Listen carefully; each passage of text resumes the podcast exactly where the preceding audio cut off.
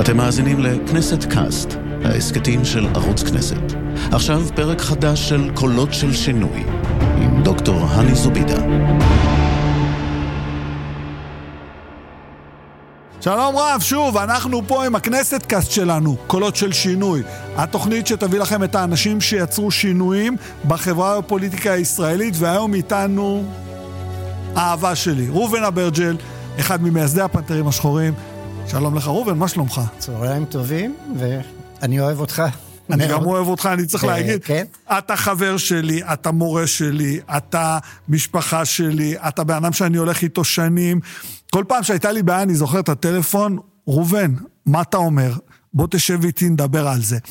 אבל אני רוצה לדבר עליך, כי אתה יודע, הרבה אנשים מתייחסים אליך בתור אייקון. אתה סמל, לא יעזור כלום, אנחנו לא ניקח את זה, ואנחנו במשך שנים גם דיברנו על זה. למה חשוב שיהיו אייקונים שמייצגים גם את מי שאתה יודע, כל הזמן ניסו לדחוף ולהגיד, זה לא חלק מאיתנו. אז בוא תספר קצת לאנשים מי זה ראובן אברג'ל, מאיפה הוא בא, מה הוא עשה. טוב, עוד, אה, עוד, אה, לאחרונה הוצאתי, לפני שנתיים, כשהתחילה הקורונה, אה, ישבתי עם, ל, עם גברת נכבדה, אה, אה, ורד. זהבי, כן, ורד זהבי, אה, וכתבתי את הספר פנתר שחור, ושם סיפרתי על הילדות, רק על הילדות שלי. ובעצם, כשאני מדבר על הילדות שלי, בעצם אני מדבר על כל החיים של האזרחיים שלי במקום הזה במשך 73 שנה. ו, וכמובן שהזיכרונות הם קשים ביותר, לא כאן בארץ, אלא דווקא כשיצאתי, כמו כל מהגר מהמדינה שלי במרוקו.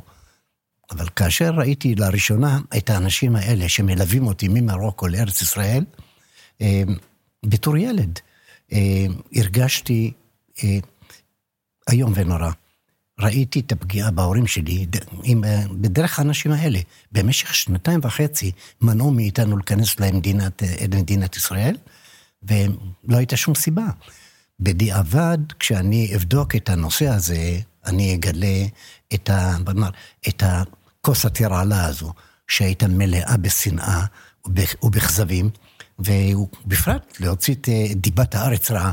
זה פשוט, איך אומרים, התעללו בהורים שלנו, והוציאו הוציאו עליהם איזה חוזה, חוזה, כמו כל ארגון פשע, לחיסול טוטאלי. לא פיזי, רוחני, נפשי, אה, תרבותי, הכל. עכשיו, אני בתור ילד קטן, שיחקתי בהריסות חיי. כמו כל ילד, אני ראיתי סרטים לאחר מלחמת העולם השנייה בגרמניה הנאצית, וראיתי בתום המלחמה ב-1945 ילדים משחקים בהריסות של הבניינים. וככה אני הרגשתי שאני משחק בהריסות חיי. ב- באיזה גיל ראובן הילד מגיע לארץ? אה, אני אה, עזבתי את מרוקו כשהייתי בגיל חמש, הגעתי לכאן בגיל שבע וחצי. זאת אומרת. ש, ששנתיים וחצי, זה, זה סיפור מורכב שאנשים לא מכירים. שנתיים וחצי אתה עוזב את מדינת המוצא שלך? את המקום הכי בטוח והכי הכי אה, מחבק, והכי, כלומר, מגיל שלוש אני, כל בוקר, כלומר, מה, מה, מה מהות החיים של בן אדם? כאשר יש לו מסגרת ורוטינה שהוא מתחבר אליה. וכאשר מנתקים אותך מה, מהרוטינה ומנתקים אותך מהמקום הזה, אתה בבעיה גדולה מאוד. ואני מגיל שלוש קם כל בוקר בשמחה ללכת לחדר ללמוד. ואני לא הייתי צריך שם את אליעזר בן יהודה שילמד אותי עברית, כי שפת הקודש הייתה שפת אמי. לומדים בעברית. כן, הייתה שפת אמי, והייתי כל כך נלהב, והייתי עצוב לעזוב את החדר ולבית, לחזור לבית, כי אהבתי את החברים בחדר, ואהבתי גם ללמוד. והנה אני מגיע, עוזב את מרוקו בגיל חמש. עוזב את כל מה שהיה מאחוריי, יוצא לשנתיים וחצי מסע של דיכוי, ואין לי מערכת ש... איך אומרים, מחבקת אותי, או מאפשרת לי להמשיך את הלימודים שלי, ואני מגיע לארץ ב-1950, ב-14 למאי 1950, אני מגיע עם צמאון רב אה, ללימודים. וגם את זה פה אני לא פוגש. זהו, עד, אני, אני זוכר כאילו ממה שדיברנו, שאתה אומר, אתה, סיפרת לי שבאת כבר, אתה ידעת קרוא וכתוב. איזה שאלה. למה... זה קטע, כי... כן. לא, כי אנשים מסתכלים ואומרים, "מה, מה, איך הוא ידע קרוא וכתוב? את- מרוקו, למדו, חדר. מגיל- מגיל שלוש למדנו, זהו. כן, בחדר. אתה יודע קרוא וכתוב, אתה כבר בן שבע וחצי, כן. אתה בשל לכיתה א', ב', בוא נאמר, מדויק. אבל...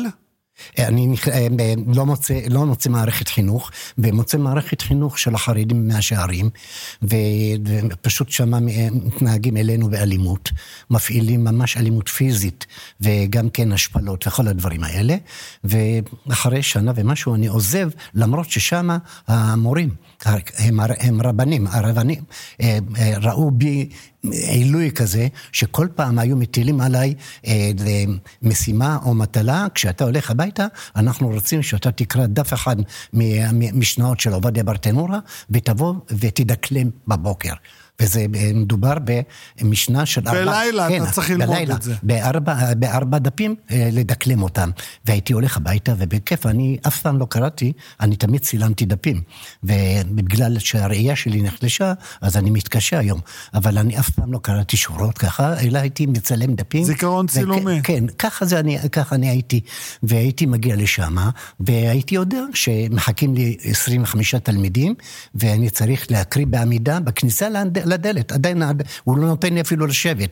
והייתי עושה את זה כל הזמן. עד שהתעמתתי עם הרב פעם אחת, כאשר למדנו את ספר בראשית, והוא התחיל להקריא את השורות הראשונות בראשית, ברא אלוהים את השמיים ואת הארץ, והארץ הייתה תוהו ובוהו וכולי וכולי. ואז אני הצבעתי ואמרתי לו, כבוד הרב, בסדר, הבנתי, בראשית ברא מי ברא את חוץ לארץ. ואז הוא לקח את הסרגל וליד כולם, והפליט מה כותב בי, וגלגל אותי מכל המדרגות החוצה. אתה עוזב את המערכת חינוך אני עוזב הזו, את מערכת אתה החינוך. חוזר לשכונה, אני חוזר לשכונה, לא, אני, אני עוזב את מערכת החינוך, אני צמא לדפים, צמא לקריאה, ואז אני משוטט בחנויות הספרים בירושלים בתור ילד, כן?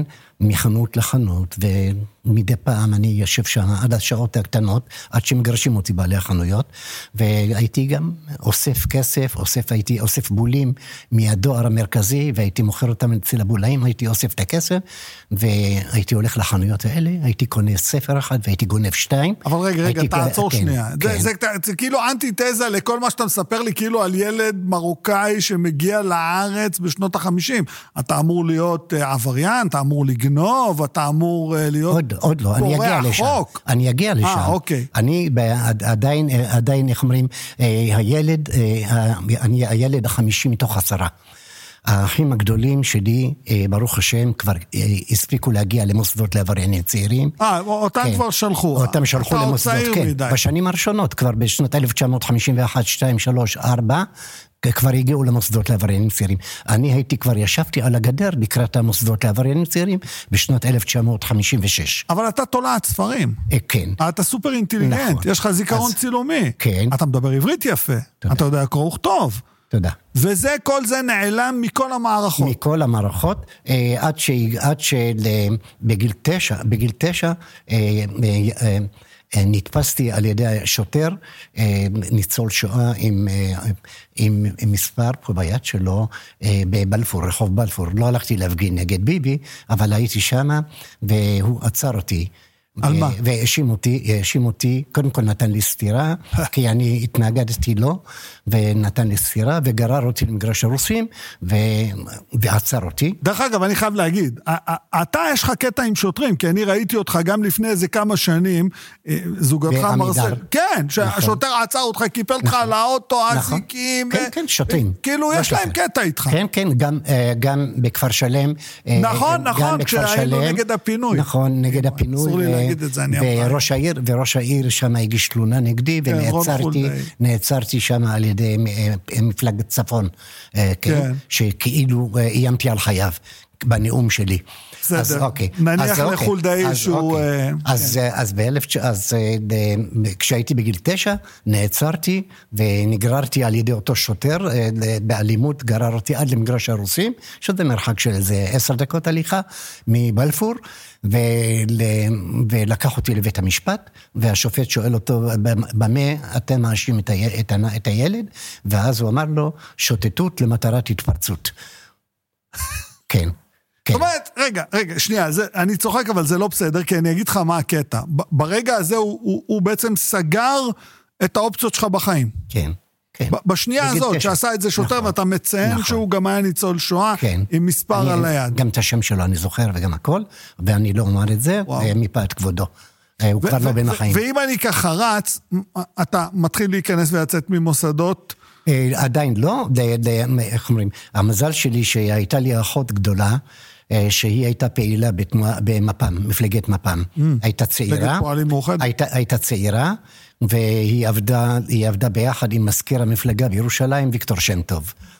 ול, ול, הייתה, בדיוק לוויקטור שם טוב היה, הייתה קצינת מבחן, שהשופט מינה לי, אה, קצינת מבחן, שתבח, שתבחן אה, לאיזה מוסד אני מתאים. אה, והאישה האישה הזו אה, הייתה, אה, ידעה מהסיפורים שלי וגם של האחות שלי, שאני חובב ספרים ואוהב ספרים, והיא קנתה לי ספר מתנה בפעם הראשונה, ואז היא רצתה להמליץ עליי לשלוח, לשלוח למוסד לעבריינים צעירים, אבל היא, תוך כדי השיחות שלה איתי, היא פנתה לשופט ואמרה אולי נמצא אופציה אחרת.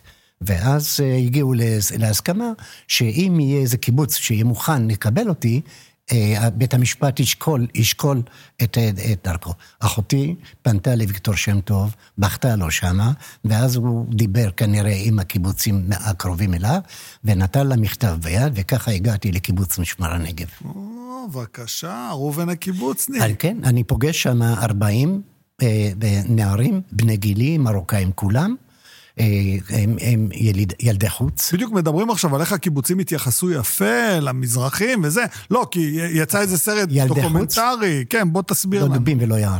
אה, ילדי חוץ, אה, ואנחנו, אה, ו... אה, בכלל הסיפור הזה, עד שהגעתי לשם, וקיבלה אותי איזה גברת פנינה, שהיא הייתה מזכירה של הקבוצה הזו של 40 ילד, אה, שלושה צריפים שנמצאים בראש ההר, רחוק מן ה... 40 ילדים בשלושה 40, צריפים כן. על ראש ההר. על ראש ההר, מ- רחוקים, רחוקים מהקיבוץ, וישנה הוראה מפורשת שאין אין אנו רשאים לרדת אה, למדשאות אה, של הקיבוצים או לצריפים של הקיבוצים, של הקיבוצניקים, וכמובן שאנחנו היינו קמים בשעה חמש בבוקר לעבודה, בגיל 13, לקום בחמש בבוקר לדיר, אה, או לדיר, או ל... או ל... או ל... איך קוראים לחלוב את הכבשים, או את הפרות, ואת הדברים האלה, וגם כן היו ימים אה, מרוכזים של שלחין, לעבוד, ב... לעבוד בשדות. למדתם לעבוד גם בשדות, במקביל? ולמדנו שע... שעתיים ביום. אה, שעתיים ביום. חכה. איזה סוג של חינוך? אז זהו זה. אז כשהתקבלתי על ידי אותה גברת פנינה, החבר'ה כבר היו בעבודה.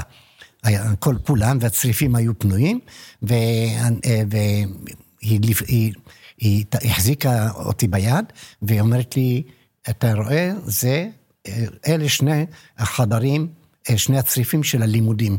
בחדר הזה, לומדים בחדר הזה, ובחדר השלישי שמה, זה שמה יש מקלחות, ואחר כך יש את החדרים איפה שאתם ישנים, אני אקח אותך לראות. אז אני שואל אותה בתמימות, איפה אני אמור ללמוד? אז היא אומרת לי, בגלל שהגעת היום, אתה תלמד ב, ב, בכיתה של המפגרים, ואחר כך אנחנו נ- נבחן ונראה, אז אולי אתה תעלה לכיתה של המתקדמים. ככה היא אמרה לך? כן, במילים האלה, כן. אז אה, כן, וכמובן שאחרי איזה שבועיים, כבר יצאתי מהכיתה של המפגרים והלכתי לכיתה של המתקדמים. ושם כמעט ולא היו לימודים. אה, הרבה, הרבה לא היה, הרבה לא היה, אבל בסדר גמור. אבל עבדתם, בעיקר הייתם. כוח עבודה זול. היינו, היינו כוח עבודה, ושהיינו יוצאים לעבוד, והרבה בעבודה מרוכזת, שהיו ימים מרוכזים שאנחנו היינו צריכים לעבוד שמונה שעות. שמונה שעות ילדים. ולכתוב- ל-13. כן, אה, ל- לכתוב, לכתוב כותנה, ואני לא מאחל לאף אחד לכתוב כותנה כשהכותרות יבשות, ואתה עם היד שלך מנסה למשוך את הכותנה מבפנים, ואתה כולך מלא דם כן. פה בזה, או למשל את הסלק סוכר. הם היו מגדלים סלק סוכר במשמר הנגב, והסוכר, הגודל שלו איזה חצי מטר אורך, והוא קבור באדמה, ועם בעיטות ברגל להוציא אותו ולזרוק אותו לתוך העגלה.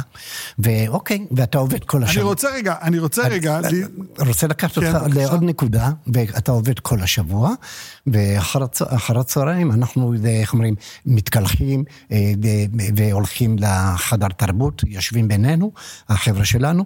מעולם, כלומר הייתי שם שלוש שנים, לא ראיתי אף בן קיבוץ שעובד איתי באיזשהו מקום, או שהוא בא לשם. אף פעם לא ראיתי גם את הילדים האלה, כי בבוקר הייתה הסעה מרוכזת שהייתה לוקחת אותם ומחזירה אותם לבתים שלהם, וכמובן ש... מה שאני בדיעבד, רק אני אבין כמה זה לא היה בסדר מצידם. אה, היו גם כן שני אנשים שגם אני לא אומר את שמם פה מפאת כבודם, אבל בספר הם מופיעים שם, כשכתבתי את הספר פנתר שחור, מסופר הסיפור, שביום שבת הם היו באים שניהם, שני אנשים בריונים, אחד בריון, ממש אלים, והשני אינטלקטואל, ולוקחים אותנו, אה, אה, באים עם טרקטור ועם עגלה, עגלה. עם עגלה גדולה, והיו מעירים אותנו בשעה שש בבוקר ביום שבת. ומעלים אותנו לשם, ומסיעים אותנו רחוק רחוק לכיוון ערד, לכיוון המקומות האלה, ונותנים לנו, איך אומרים, לחפור בתוך הזה, לחפור עתיקות, לחפש עתיקות בעבורם. אז הייתי, למדתי גם קצת ארכיאולוגיה וקצת היסטוריה של הדברים האלה. אני רוצה, אני רוצה לדלג על השנות קיבוץ, אני רוצה לחזור רגע, אה, אתה חוזר לשכונה בסוף, כי אה, כן. באופן ברור לא רוצים, ואז מתוך השכונה בעצם, אתם מתחילים בלי לדעת את זה במדויק, אתם מתחילים לייצר את החבורה הזאת, שבסוף ממנה לא, אני- נוצרים אני- הפנתרים אוקיי. השחורים. נכון, אני, אני, מגיע לשכונה, אני מגיע לשכונה אחרי ששלוש שנים אה, לא קיבלתי מכתב מההורים, לא ראיתי את ההורים, לא, אף, לא, אף אחד לא בא זה לא יאומן, אותי. והיית ילד, כן. היית ילד בן כמה כשאתה חוזר אה, לשכונה? אה, בגיל 16. זאת אומרת, מגיל 13 עד גיל 16 אתה לא יודע לא מה קורה עם ההורים אחד. שלך, אין אף אחד. אף אחד לא אומר לך אחים, מה לא קורה. איתם. כי האחים במוסדות לעבריינים צעירים, הם יצאו משם, הם יצאו משם שאינם יודעים קרוא וכתוב, כן? כן. כן, פשוט אה, הם נכנסו ל... יאומן, כן, זה עצוב. כן, ואני זוכר כשאני עזבתי את הקיבוץ, בניגוד לרצונם, אה, אה, פשוט קמתי והלכתי, והדבר הראשון שעשיתי, נסעתי לתל מונד לבקר את אח שלי, ולא היה לי כסף. לא היה לי כסף להגיע לבקר את אחי במוסד. ידעתי שהוא בכפר העבודה תל מונד, ונסעתי בטרמפים, והגעתי ל- לתל מונד, ועליתי באוטובוס שהיו בו סולמות, ונתליתי על הסולם עד לתל מונד, וקפצתי מהאוטובוס שם, והלכתי לבקר את אחי, ונכנסתי למוסד, ואמרתי, אני אח של איז'קי, זיכרונו לברכה. נכנסתי, ל... אני באתי לבקר אותו. הוא אומר, אתה יודע שאסור? אמרתי, אבל אח שלי, לא ראיתי אותו כמה שנים, הוא אח שלי הגדול. נכנסתי לשם, זה היה מספיק לי, שעה וחצי ישבתי איתו שמה, ראיתי אלימות קשה מאוד, ואפילו מישהו שדיבר לה, לאחי לא בסדר, כאילו הוא רוצה להראות לי שהוא בעל הבית, יצא, הרג אותו במכות את הבחור ההוא, ואני לא אהבתי את זה, ויצאתי בוכה משם. יצאתי, עז. עזבתי את המקום. ו... ואתה חוזר לשכונה. וחזרתי לשכונה. ההורים. חזרתי לשכונה, הבית. חזרתי לחברים, חזרתי לכל, אנשים גדלו, אנשים זה, המציאות עדיין לא משתנה, אה, עשרה, עשרה ילדים בחדר אחד, זה- זהו, זה- כן. אנחנו מדברים על דירה של חדר, חדר אחד של 20 מטר רבועים, אה, בלי חשמל, בלי מים, בלי שירותים, בלי, איפה? בלי מקלחות, במוסררה ברחוב משמרות חמש. זהו, זה זה כן. קטע, כי היום מוסררה זו כן. שכונה מגניבה, ואתה כן, יודע, כן, זה. כמו נווה, היום מוסררה נווה צדק אה, וכרם התימני. וכולי וכולי. עכשיו, מתוך הדבר הזה, אתם, החבורה הזאת שאתה מדבר עליה, מתחילים לדבר, מתחילים להתארגן. כן, אבל עוד פעם, אה, כל החבורה הזו, שאנחנו מכירים אותה מההיסטוריה של הפנתרים, הם יותר קטנים ממני בהרבה שנים. ואין לי קשר איתם, כי השכונה אה, בנויה מבחינה קהילתית אה, עם היררכיה, היררכיה ברורה, שגילאים, אה, איך אומרים, לא יושבים אחד עם השני, אלא עם הגיל שלו. ואנחנו למשל, בשעות הקטנות של הלילה, יושבים החבר'ה בני, בני גילי, מתחת למנורה היחידה שישנה בשכונה, יושבים שמה ומעבירים את השעות עד, ש, עד שהולכים לישון. טלוויזיה, אין עבודה לא, לא, אין בבוקר. טלוויזיה, אין עבודה, אין כלום, אין רוטינה, אין שום דבר, אבל יש כל יום, כל יום מפגש עם משטרה. המשטרה, כלומר, יש לה תחנת משטרה במוסררה. לתוך ה- לתוך בתוך החבורה שכונת הילדים. נכון, יש תחנת, אה, בנו, אה, לקחו חדר במוסררה, המשטרה, והקימו שם תחנת משטרה, ובעצם מי שטיפל בנו במקום משרד החינוך או משרד הרווחה או משרד, זאת הייתה משטרת ישראל. אוקיי, כי לנו, הזמן עף לנו ויש לנו 30 דקות, אני חייב לשאול אותך את השאלה הזו. אתם מכירים את הפנתרים, אני רוצה שתיתן לי דוגמה אחת למה הפנתרים עושים בתוך השכונה כדי לשנות את הסיטואציה. כן, אז אה, החבר'ה, אה, בעצם מי שמשנה את ה... את ה, את ה כלומר, מעורר אותנו למעשה, זה מלחמת ששת הימים. עד מלחמת ששת הימים אנחנו חיינו על קו התפר בירושלים, שאף אחד לא ידע את קיומנו. כלומר... זאת אומרת, הייתם על הגבול עם ירדן. כן. צריך להגיד את זה, ירו לתוך הבתים. כן, אף, אף אחד לא ידע את קיומנו, מה הכוונה? אם אני נעצרתי בבלפור, אותן משפחות שגרות בבלפור לא ידעו שקיימים אנשים על קו התפר. הם יודעים שיש את הצבא שנלחם בירדנים, אבל אנשים שחיים שם... מה לא. משתנה בעקבות ששת הימים? באה מלחמת ששת הימים, ואנחנו רואים את אותם אנשים שלא ידעו על קיומנו, ואנחנו לא ידענו על קיומם, מגיעים עם ילדים על הכתפיים שלהם, כן? לבושים יפה, עם מצלמות קנון וכל העיר המצלמות. העיר מאוחדת. כן? ובאים ועוברים דרך השכונה שלנו לעיר העתיקה. שזה מרחק של חמש דקות, כן. שלוש דקות, מהבית שלי כן. לשער שכם זה שלוש דקות. הם רואים אתכם ו... מת... לא, אנחנו, כאילו אנחנו, לא קיימים. אנחנו לא קיימים, והם הולכים לעיר עתיקה, מתיישבים שם ומזמינים אה, אה, נרגילה, ויש מוזיקה ברקע בערבית, ויש אללהו אכבר, ויש את הפעמונים של הכנסייה, והאנשים האלה מתבשמים מה, מהאוריינטליזם, אבל הם עברו לפני דקה, שתיים, מהאוריינטליזם, שחי 19 שנה במקום הזה, וכאילו אנחנו לא שמה. השכונה נראית על הפנים או שהיא מטופחת? לא, לא, לא, לא, לא, זוועת אלוהים, הכל הרוס, הבניינים, כל הרעפים, כל הרעפים שבורים. כל המרזיבים מסביב מנוקבים מהעיריות ודולפים לתוך הבתים שלנו. כלומר, התריסים, אם יש איזה חלון, אם אתה היית מסתובב בשכונה, אני חושב שזה היה מתאים לפיקאסו לצייר, או ל... כן, כל החלונות. הכל עקום כזה, על הצד. הכל כזה עקום, ואתה לא יכול לשפר... מה הפעולה שאתם עושים? הפעולה, אז, הפ, אז הפעולה הראשונה, לא, קודם כל האנשים האלה שבאים להתבשם מהאוריינטליזם, אנחנו יושבים שמה כל יום, כי החבר'ה בעיר העתיקה, מהרגע שהעיר העתיקה נפתחה, הם החברים היחידים שלנו.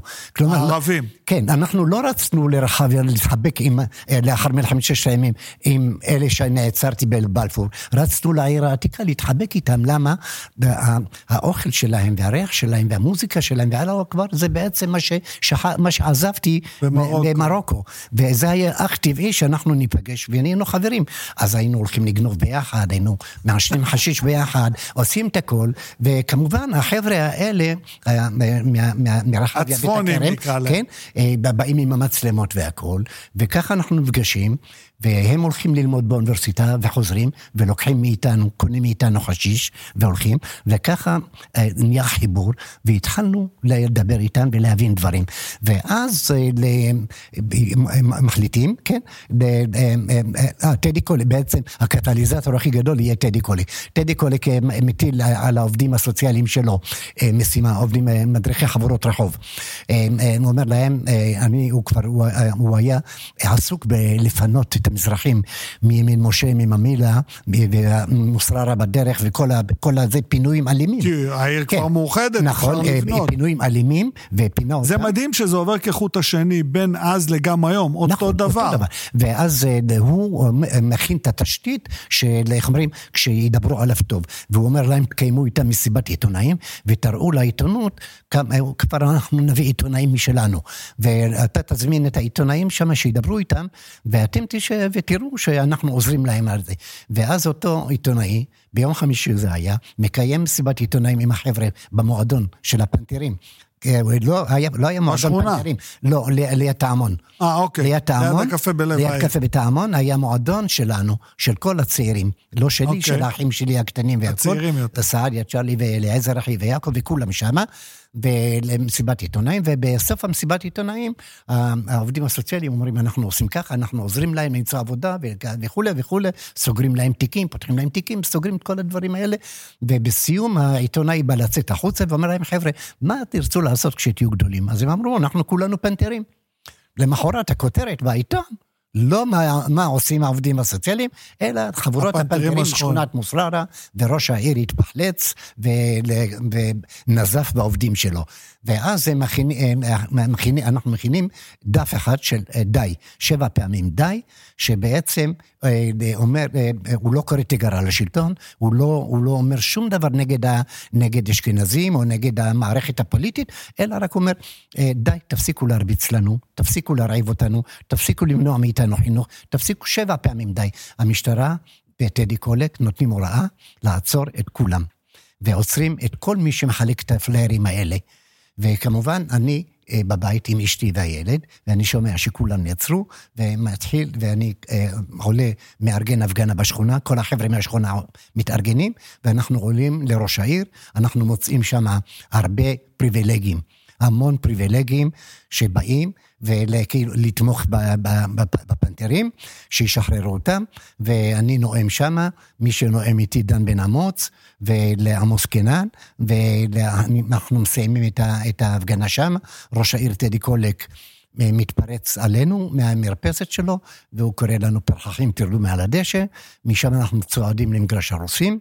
ומקבל, אה, אה, איך אומרים, הפיקוד הבכיר של המשטרה מקבל משלחת משלחת אה, של הפנתרים, והפריבילגים, אה, שהם היו אה, בעצם... הם המגן שלכם. הם המגן, אם הם לא היו, היו מכסחים לנו את הצורה. כן. הם היו, כן, היה חיים גורי, עמוס קנן. כן, כן, קשה כן. להרביץ לאנשים כן, האלה. ואז בזכותם אנחנו היינו מוגנים, ואנחנו מצליחים לשחרר, לשחרר את החבר'ה, ואנחנו, זה היה בשלישי לאפריל 1971. וואו. ואז אנחנו אה, משחררים, אנחנו מגיעים הביתה, לשכונה.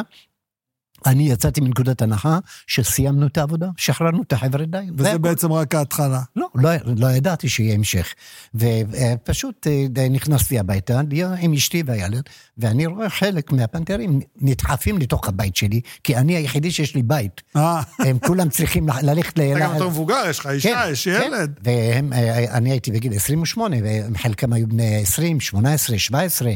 אז ואז אני אומר, חבר'ה, אני, יש לי צריף קטן, כמו צריף של דמארי, ורצפת בטון ופח, הכל. חבר'ה, תצאו, אין מקום. הילד שלי במיטה, אשתי במיטה, ולא נשאר הרבה בחדר. והם אמרו, טוב, אבל אנחנו, טוב, אמרתי, אוקיי, א', ב', ג', תישארו פה, השאר תעופו מפה כולכם, תעופו. אוקיי, בזמן שהם נמצאים שם, הלכתי, הוצאתי. אני, אני חייב לשים כן. נקודה, אני אסביר לך למה. כי יש לנו שלוש דקות, ואני יכול להמשיך לשמוע... הנה, אז בשלוש דקות האלה זה בדיוק המעשה הכי, הכי, אה, כן, כמו שישפיע רוצ... עלינו. כן, ואני רוצה שתסביר איך זה השפיע גם על העולם שלנו. נכון. בבקשה. אז אוקיי, אז אה, בלי לחשוב הרבה, אה, ובלי זה, וגם זה לא התפקיד שלי, לא נבחרתי להיות דובר הפנתרים. ישבתי, כתבתי מכתב לראש הממשלה גולדה מאיר, והכותרת שלה דובר הפנתרים השחורים. ולכבוד ראש הממשלה גולדה מאיר, אה, אה, אני, דובר הפנתרים השחורים ראובן אברג'יל, מבקש אה, ממך לקבל אותנו לשיחה אצלך, ואני מבקש... רגע, זו השיחה המפורסמת שאתם לא כן, נחמדים? כן, כן, כן, ואני כותב לה את המכתב הזה, ואני עושה את התסריט כולו, ואני אומר לה ככה, אני מתנצל בפנייך על לשוננו הדלה, וכל זאת באשמתכם. אתה כן? מפיל את כן, על מי אוקיי. שצריך להפיל. כן, ואני מבקש שיהיו שני שרים בפגישה הזו. אני מבקש שיהיה שר הסעד ושר החינוך. וחסר לך שלא תפגשי אותנו. או. כן, כן, יש לי את המכתב, הכל. ואז אה, אני שולח לה את המכתב הזה עם, עם פנתר שרץ למשרד ראש הממשלה, נותן, נותן ביד. המכתב, כן, כן, ביד, את המכתב שם, אז לא כמו היום היה. ול... אני כמובן, אני יודע שהיא לא תקרא לנו, מי, מי, מי יענה למכתב כזה? ואני מקים את החבר'ה, אני אומר להם, חבר'ה, עוד מעט פסח, באפריל, אנחנו עושים שביתת רעב בכותל. הולכים לכותל. אם עושים, בונים, איך אומרים, כל מיני כרוזים, מפזרים אותם, ושלטים והכול, עם הילדים, עם הנשים שלנו, עם האחיות שלנו, והכותל מלא שמה. אחרי כמה ימים, גולדה נכנעת לנוכחות שלנו בכותל. קוראת לכם לפגישה? קוראת לנו לבוא לפגישה.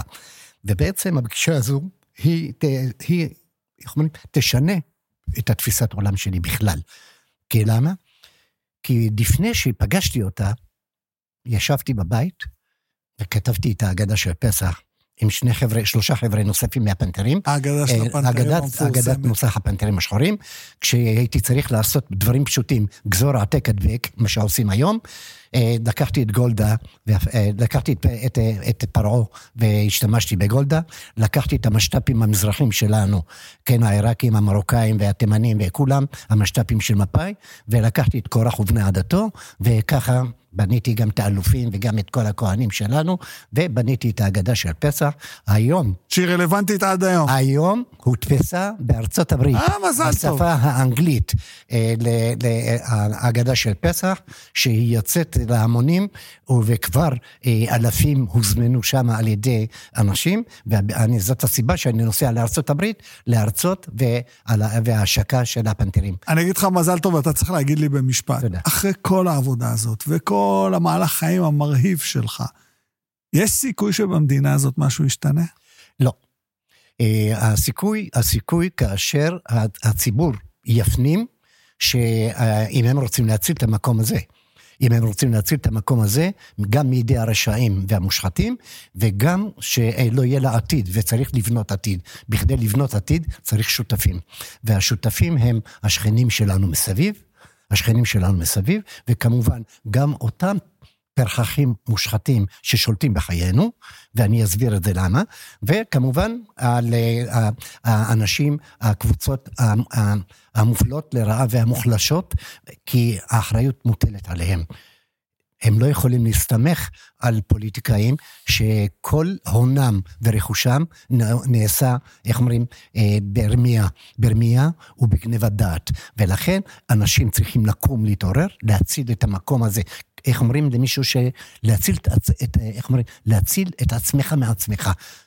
עכשיו, אני רוצה, ל, ל, ה- ה- הקטע, הקטע הזה, שאני, אה, בתוך המאבקים שלי, חשבתי לפני הרבה שנים, שאני סיימתי את המאבק שלי, ולמה? כי אני הגעתי לתודעה גבוהה מאוד, שאני השתחררתי מהכבלים של המדכאים שלי, ואני יכול- כעת להיות שקט. הלכתי כברת דרך, כברת דרך ארוכה. הסתכלתי אחורה כמו, נציב, כמו נציבת המלח. באשת לוט, והסתכלתי וראיתי שעשיתי את הטעות של החיים שלי, שאני הייתי, לא מספיק שאני שחררתי את עצמי מהכבלים, הייתי צריך לשחרר את, המ, את, ה, את המדכאים שלי מהכבלים שלהם. כן. ולכן הם עדיין כבולים ב, ב, ב, בתהליכים שהם קבעו לעצמם. עם הנבואה הזאת, ראובן אברג'ל, אחד מהאנשים האהובים עליי, ששחרר את עצמו מכבלים, אבל עדיין מסתכל על כולם. אני אומר לך תודה רבה שהצטרפת אלינו לכנסת קאסט, ואני מאחל לך הצלחה במסע הרעיונות שלך וההרצאות בארצות הברית. תודה רבה לכם שהייתם איתנו, תמשיכו, אנחנו פה, נמשיך בזמן הפגרה להעלות לכם כנסת קאסטים. שיהיה לכם אחלה יום.